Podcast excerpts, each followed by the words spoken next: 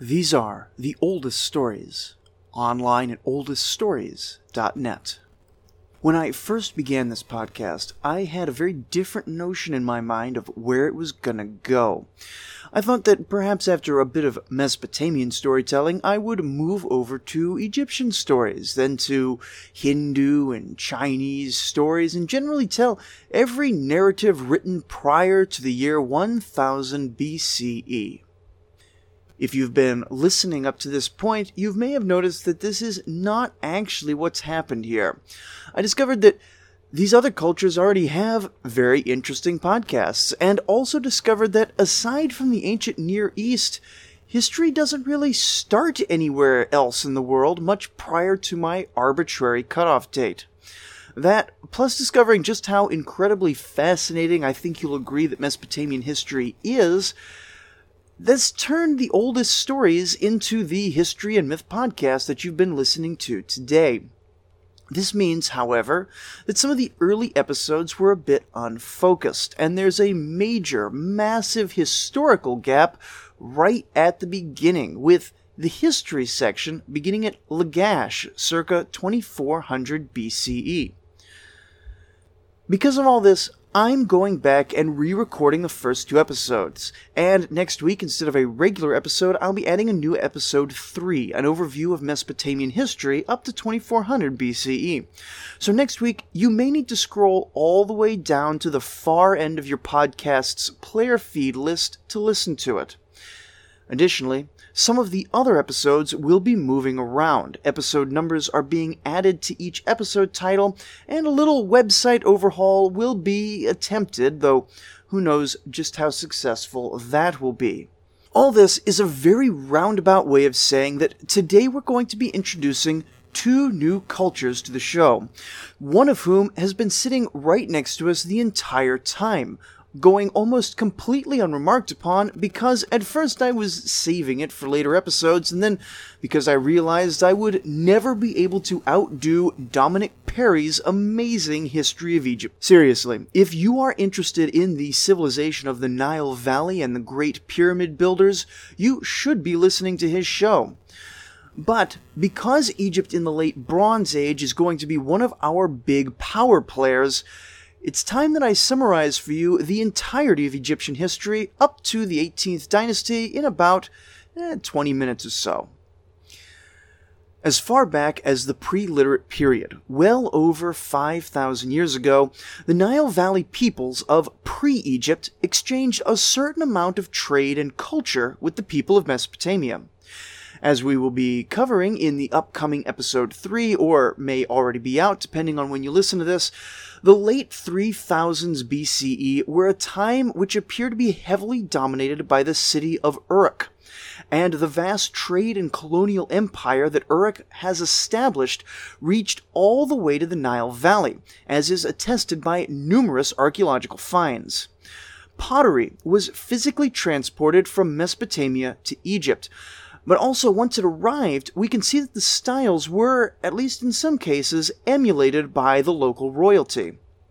Additionally, the cylinder seals, so popular in the early period of Mesopotamia, are emulated among the pre dynastic noble houses. We can be certain that a lot of ideas, as well as high value physical goods, moved, since the occasional finds of lapis lazuli among the Nile could only have come from Mesopotamian traders. And it's possible that some of the gold in early dynastic Mesopotamia palaces could have been from Egypt, though with gold it's a little harder to say for certain. Were perishable goods like food, textiles, wood, slaves, and animals moved across the Fertile Crescent or through a sea route through, from the Persian Gulf to the Red Sea? In the pre literate period, that's really hard to say. In older times, there was a theory that certain Mesopotamian bloodlines were responsible for founding the first Egyptian dynasty, but those are now viewed as unlikely and possibly founded in some racist assumptions that aren't really valid for either the ancient Sumerians or the ancient Egyptians. But the big question, at the very dawn of history, is whether the Egyptians invented writing independently or if they borrowed it from the Sumerians. There are people on all sides of the issue, including the side that says neither culture invented writing and instead all humans inherited it from the ancient aliens. But in all seriousness, we can say two things pretty much for sure. The Sumerians were the first to invent writing, though the Egyptians followed up pretty soon after. But the Egyptian writing system was different enough that it wasn't a straight copying or a direct borrowing from Sumer, because we can see that both writing systems followed a similar pattern to the invention of Chinese and Central American writing, where pictures of things morph into ever more abstract pictograms. It seems likely that the two inventings were at least somewhat independent though there does seem to be a large number of modern scholars of the opinion that since Egyptian writing proceeded so soon after the Sumerian, the Egyptians must surely have heard about this new technology their new trading partners had developed, and with the idea in mind, they set out actively to create writing. As much as I favor anything that puts Mesopotamia ahead of Egypt in historical precedence, this is too big an unresolved question to come down on one side or another, at least not in a single podcast episode. Shortly after the appearance of writing, the Egyptians give history something pretty remarkable a single, well defined beginning point, out of which they appear to spring almost fully formed. This is the Narmer palette, a carved picture representation with very early hieroglyphs that appear to depict the first king of Egypt, Narmer, unifying Upper and Lower Egypt by force of arms. With the emergence of the first dynasty under Narmer, sometimes called Menes, we see the core of what we popularly know as Egypt already in place, a mostly agricultural system reliant on the annual Nile flood a highly skilled class of artisans and craftsmen making religious art for the nobles, and a fixation on the afterlife. Egyptian history is assembled after this point into dynasties, each being given a number. Narmer's is the first dynasty, beginning right around 3000 BCE, and there is a second dynasty after that, though these two are poorly attested. The third dynasty is where the action really gets started, under King Djoser around 2700 BCE. It was Djoser and his equally famous architect Imhotep who built the first of the pyramids, specifically the Step Pyramid of Djoser, though the pyramid form would evolve and develop over the Old Kingdom period. It would be the fourth dynasty, the famous Sneferu and Khufu, among others, who would be the great pyramid builders, with the Great Pyramids of Giza finished sometime around 2500 BCE.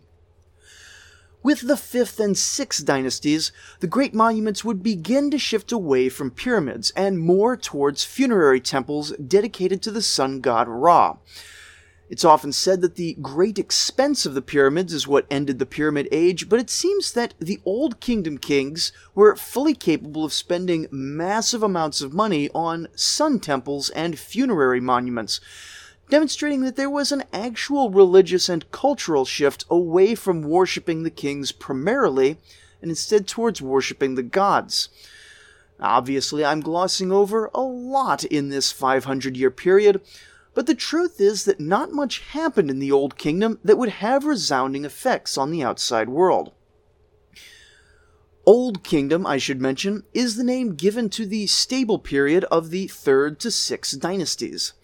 Conflict, both internal and external, was remarkably rare, and the Nile Valley in general enjoyed a long stretch of general prosperity. Trade still occurred, but the Egyptians were no longer receiving strong outside influences like during the pre First Dynasty period. Instead, the early years of a very long and slow period of Egyptian influence on the Levant would begin. The Egyptian kingdom had almost no dealings outside the Nile Valley, at least not in an official capacity, and foreigners were pretty much only encountered when they raided or traded with the fringes of the nation. If you want to learn more about the history of Egypt, let me recommend again that History of Egypt podcast by Dominic Perry. It's probably my favorite currently active podcast. but for our purposes, we can pretty much note that the Old Kingdom was a prosperous time when the pyramids were built, and move on from there. All this came to an end with the final king of the Sixth Dynasty, ruling around the same time as Naram Sin of the Akkadian Empire. Pepi II Nefer-Ka-Ra may well have ruled for a mind-boggling 94 years, outliving all of his children and many of his grandchildren, leaving the kingdom with a succession crisis at about the same time as the great climatological shift of the 2200s that contributed to the downfall of the Akkadian Empire over in Mesopotamia. At about the same time as Sumer and Akkad are overrun by Gutians and plunged into a dark age, Egypt, too, enters its first intermediate period, a poorly documented period of disunity among the Nile Valley. It wasn't just climate that split Upper and Lower Egypt at this point. The local nobles had been gaining power thanks to the policies of the Sixth Dynasty kings but the coincidence of two neighboring civilizations suffering downswings at about the same time is hard for some scholars to ignore.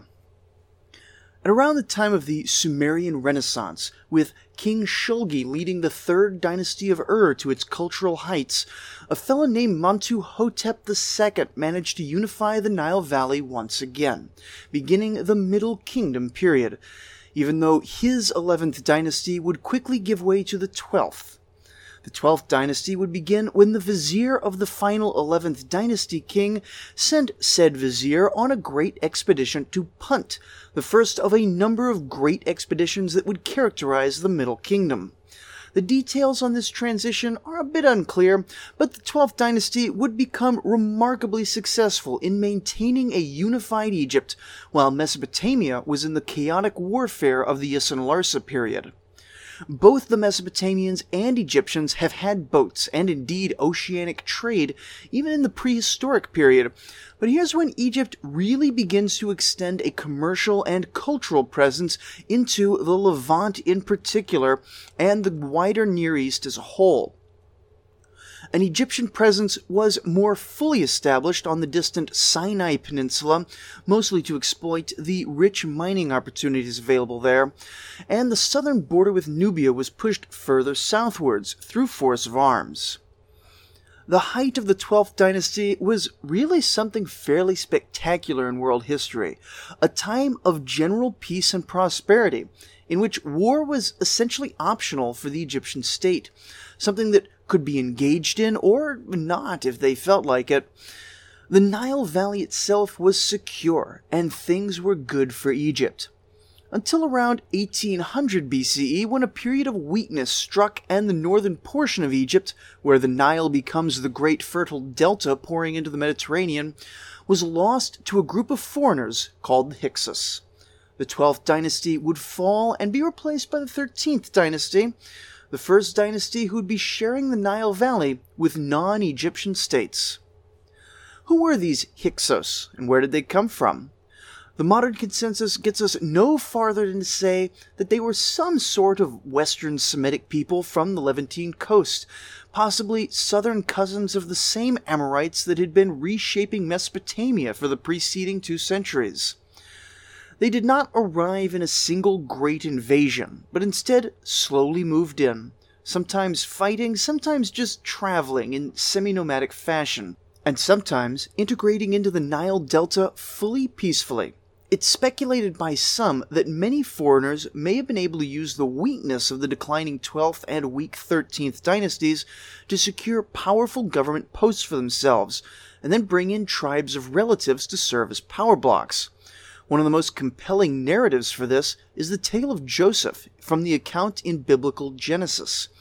But of course, the Genesis account requires no small amount of untangling itself. And while we'll likely be looking at it to some degree when we get to the Iron Age, for now we can simply say that Joseph's entry into Egypt probably fits the general conception of what may have been a semi peaceful Hyksos entry into Egypt and whether it's a fully accurate historical memory or a later archetype remembering this period in general is left for now as an exercise to the listener. That isn't to say the Hyksos was a fully peaceful transition of power either.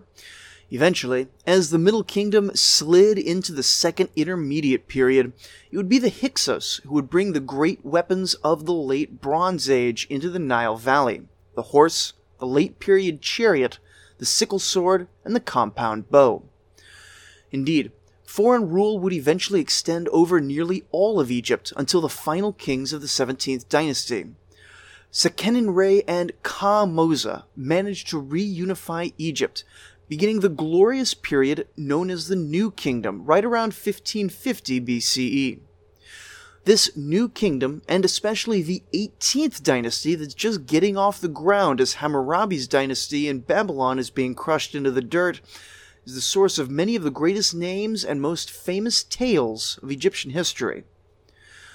A bit happens to start off the new kingdom, but for our purposes, the thing that really gets the ball rolling is a fellow by the name of Thutmose I.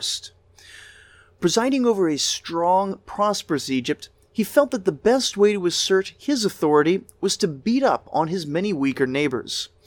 Though absolute dating is difficult in this period, he seems to have launched a northward expedition through the Levant and into Syria sometime around 1500, most notably becoming the first official Egyptian expedition to set eyes on the Euphrates River, they promptly named it the Backwards Flowing River, not realizing that it was their Nile, with its distinctive south to north flow, that was the exception among major waterways. But most significant in this expedition was what it saw when the king looked across that river. In 1500, about a hundred years after the sack of Babylon and well into the nadir of the Hittite period of palace bloodshed, these Egyptian adventurers appear to have concluded that there were no advanced civilizations anywhere outside the Nile. They plundered some tiny, undefended towns and went home. Upon arriving home, Thutmose claimed a great victory against a people called the Nahrim but in fact, it seems that the Egyptians mostly just attacked some nominal vassals of this mysterious kingdom and were well out of the territory before any larger response could be mustered. The next generation would be dominated by the massive historical figure of Queen Hatshepsut, a lady who would define her entire era and defy easy summarization. But we really don't have to summarize her here, since Egypt will almost completely ignore the Near East for the whole period. But once this inward focused period has passed, Queen Hatshepsut would finally leave the throne to her son, a man who seems to have been desperate to get out of his mother's shadow by doing the one thing she never could lead an army. King Thutmose III, often considered one of the great military geniuses of history, would assemble his first great campaign only two months after his overbearing mother passed away. He would make his mark in the First Battle of Megiddo, the spot that would come to be known biblically as Armageddon many centuries later. With this victory, Thutmose would, in a single great sweep, establish himself as overlord over the region of Canaan, with cities well into Syria opting to send tribute. A number of years later, after a few smaller campaigns to reinforce his dominance over the Levant, he would move on the city of Kadesh, another spot that we'll be hearing about more in the future. This would put him in control over South Syria, right around the year 1450 BCE, just in time for his Euphrates campaign. Taking the unusual step of loading his army into great ships, Thutmose sailed his army northwards to Byblos, a long-time Egyptian vassal and trade partner on the modern day Lebanese coast. It seems that towns around there had been wavering in their support, many having failed to give tribute since the days of his grandfather's first great expedition to the Euphrates.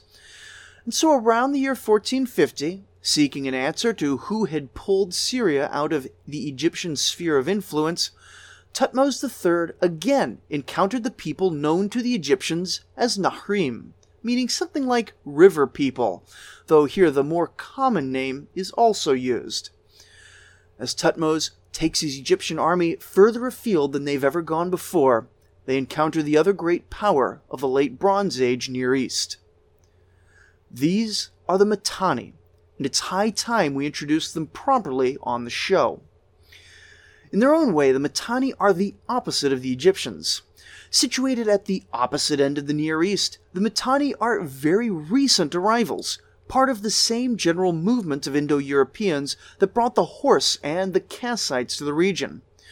Where Egypt has such a long and distinguished pedigree that my previous summary was no more than a bare bones outline, there's almost nothing we can say for sure about who the Mitanni are or where they come from. They show a handful of Indo Aryan words and gods and the very few pieces of text that survive from them, fragments that have fueled more than a handful of incredibly tenuous and often highly racist claims of Aryan supermen dominating the brown folk with their greater evolution. But despite being an almost complete blank in our histories, the Mitanni appeared and created a somewhat loose empire at the headwaters of the Tigris and Euphrates rivers. Some think that they arrived as early as the 1700s, slowly building up on the fringes of civilization, while others think they arrive only a generation or two before Thutmose I's famous expedition. Part of the reason for this confusion is, and I can't emphasize this enough, we have almost nothing at all from the Mitanni themselves. They appear to have had a capital city and two major cities in their heartland, but not a one of these has been identified by modern archaeologists, forcing scholars to build their history up from outside voices. The other part of the problem is the nature of the Mitanni Empire itself. Very little of it had anything to do with the tribe of the Mitanni. Rather, the Mitanni were a tiny overclass of rulers ruling over a vast swath of Hurrian tribes and villages who had been in more or less the same spot for generations. We've seen these Hurrians before, at least since Sargon of Akkad sent his first armies up the Tigris, and possibly even earlier under the name of Subartu.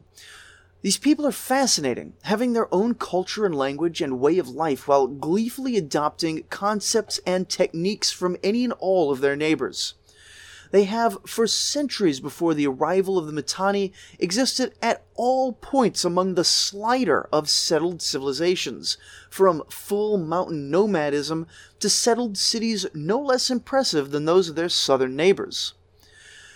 And this is why it's hard to tell when the Mitanni arrived. Some claim that when, in the previous episodes on the Hittites, I have mentioned Hurrian incursions into Hittite territory, even as far back as the time when Hattusili I nearly lost his entire kingdom to a Hurrian invasion, all those in this view are really the expansionist Mitanni Empire. Now, this isn't completely crazy, since even after we know that the Mitanni Empire is fully established, it would be known by different names among every other nation it came into contact with, and the Hittites were quite content to stick with calling them the Hurrians. The Egyptians, as we've already seen, alternated between calling them the Nahrim or Mitanni, and the Babylonians will come to call them Hanigalbat, or some variation of that. However, my own personal preference is to follow the line of scholars who suggest that the Mitanni arrived fairly late to the scene. It's possible that the chaos surrounding the fall of Babylon is related directly to their arrival, or indirectly as they invade farther north and knock over a chain of migrating dominoes that ends up in Babylon. Whatever the case, they arrive in the northwest and use their great superweapons, the horse, compound bow, and new style chariot, in order to dominate the fractured Hurrian communities they encounter. Maybe had the Hurrians been unified, they could have stood up to them, but divided they were easy pickings for the warrior elite of the Mitanni tribe. These warrior elites, called the Marianu, were peerless fighters in the region, the best men atop the best chariots, and are really the biggest single thing that differentiates the Mitanni from the native substrate that they will be conquering. But it isn't just force that allows the Mitanni to build a great kingdom. When they do conquer a village or defeat a tribe in battle, they take over with a remarkably light touch, allowing a tremendous degree of local autonomy. Indeed, in many places, aside from a modest annual tribute payment, it's possible that life went on completely unchanged. This tribute payment, in turn, was probably more than offset by the ending of the intertribal raids that had been a fact of life for as long as the Hurrians had been around. A bit of taxes for a bit of security under the domination of the greatest warriors of the late Bronze Age probably didn't seem like that bad of a trade for many. And so, by the time 1450 rolls around, the Mitanni warriors have united the formerly disparate Hurrian lands into essentially a Hurrian kingdom with foreign rulers and great warriors. In the episodes that follow, I'm going to do what I can to elaborate on the Mitanni and the Hurrians, but how this is going to work is that when I'm talking about matters of battles and kings, I'm going to be talking about the Mitanni, since that's who did the most significant parts of the fighting. But when talking about cultural matters, I'll be talking about Hurrians. It can be said more or less that by the time we get any solid records at all of the Mitanni, they seem to have no distinctive culture, aside from a few scattered words and vestigial gods. They speak Hurrian and have been fully incorporated into the great syncretizing machine that is the Hurrian culture. And so, in future episodes, I'm going to talk at length about Mitanni chariots, and on the other hand, telling the stories of the Hurrian gods. But if we're going to speak about the Hurrians and their culture at all, we have in this short introduction missed the very most important fact about them. Hurrians were everywhere from modern day Syria to modern day Iran, running perhaps as far north as the Black and Caspian Seas. They were there before the Mitanni, they would stick around after the Mitanni, and they would, throughout this period, live within the Mitanni Empire, within their own independent tribes and villages, and within every neighboring community as far south of the Nile Valley.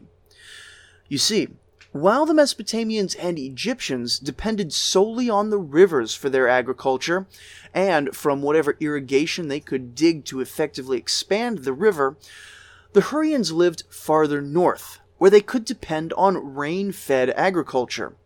This means that you get ethnically Hurrian settlements anywhere that annual rainfall is over about 200 millimeters, regardless of political boundaries. They were in Assyria, they were in Aleppo, they were in Anatolia, and the craftsmen, laborers, and herdsmen were quite happy to travel as itinerant workers anywhere their feet would take them. There is a Hurrian substrate in every major city of Syria, the Levant, and North Mesopotamia. And these were not wholly insular communities either. While Hurrians did maintain their own language, they happily and freely intermixed their own gods and legends with those of their neighbors, serving as one of the key vectors for cultural transmission across the Near East. This actually ends up affecting not the Mitanni kingdom, but the kingdom of the Hittites as the expansion of the Mitanni political power sees more and more of these culture transmitting Hurrians entering into Anatolia, usually peacefully. As we will be seeing, though the process was already well underway by 1450, the Hittites, formerly so strongly influenced by the native Hattians and other Anatolian traditions, will come to adopt a remarkable amount of Hurrian culture.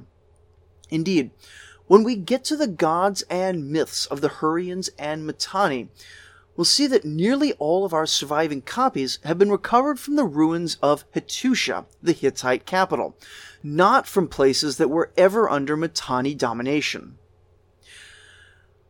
Now, I think this has been a good little contrast here the straightforward narrative and pedigree of Egypt against the absolutely confusing mess that is the Mitanni.